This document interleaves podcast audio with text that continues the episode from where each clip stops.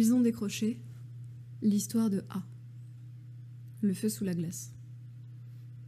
Difficile aujourd'hui de tenter de raconter un peu de A, cette jeune fille qui a croisé notre route de préceptrice. Il faudrait 20 pages pour réussir ne serait-ce qu'à esquisser avec nuance ce qu'elle sait être, ce qu'elle peut être. Difficile parce que l'histoire de A, c'est aussi, et beaucoup, l'histoire de parents qui foirent, qui foirent dans les grandes largeurs, qui font du mal. Elle est là, la froide réalité qui se cache parfois derrière les décrocheurs. Et ça, c'est difficile à dire. Il ne nous est pas toujours possible de la dire, pas comme ça. D'abord parce qu'un parent, c'est souvent déjà bien pressé par les injonctions et par les jugements, déjà bien abîmé pour ne pas avoir réussi à produire un enfant performant. Ensuite, parce que tout ce que tu sais, c'est que tu ne sais rien. Ou bien, s'il t'arrive de savoir, c'est souvent trop tard. C'est l'histoire de A. A pour les profs, les directeurs d'écoles privées, d'internats, c'était l'insolence, la rébellion, la dissidence farouche, les fourberies pour jouer, les mensonges et les entourloupes pour tester. L'art de l'évitement et du mensonge calculé en cinq temps, polymorphe et constant. L'art aussi de jouer sans cesse avec les limites du possible, de repousser les autres dans leur retranchement. Faire craquer l'autorité en face d'elle. Cette autorité absurde, automatique et non argumentée. Jamais légitime. Bien souvent, des incarnations d'autorité bien moins vives et intelligentes qu'elle. C'est comme ça. Elle est intelligente à. Tellement. Et souvent bien plus que tout le monde. Les tests le disent, c'est comme ça. Une intelligence bridée brimée, jamais valorisée, jamais comprise, donc jamais accompagnée. Une intelligence construite seule et dans l'adversité. Sans cadre et sans méthode apparente. Pas très scolaire. Et ça, ça déplaisait à son père. Voilà ce qu'il voulait que l'on fasse de sa fille. Un cadre, une autorité.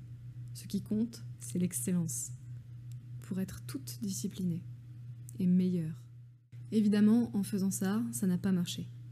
Elle a menti, elle a défié. Son père l'a retirée de l'école un temps, puis l'y a remise. La stabilité. Elle nous a fait confiance à nous, l'équipe. Elle a donné tout ce qu'elle pouvait de concentration et de volonté, d'effort et même de loyauté. Il n'y avait en fait que trois choses à lui donner. De la confiance, de la patience, de la valorisation. Beaucoup. Un jour, elle a pleuré devant moi. J'ai vu une blessure que je ne comprenais pas. Quelque chose d'immense, et sans ces mots, je n'ai pas compris. Un jour, nous sommes partis de cette école. Sa mère est partie avec elle, ailleurs. Un jour, elle m'a dit Mon père me bat, il tape ma mère, il nous détruit avec ses mots et ses poings. J'ai porté plainte. Cette histoire n'est pas une histoire que je pensais écrire. Cette histoire n'est pas un épanchement, et cette histoire n'est pas une impudeur. Cette histoire, c'est une vérité qui dit ce qui se cache parfois à l'ombre des enfants qui décrochent.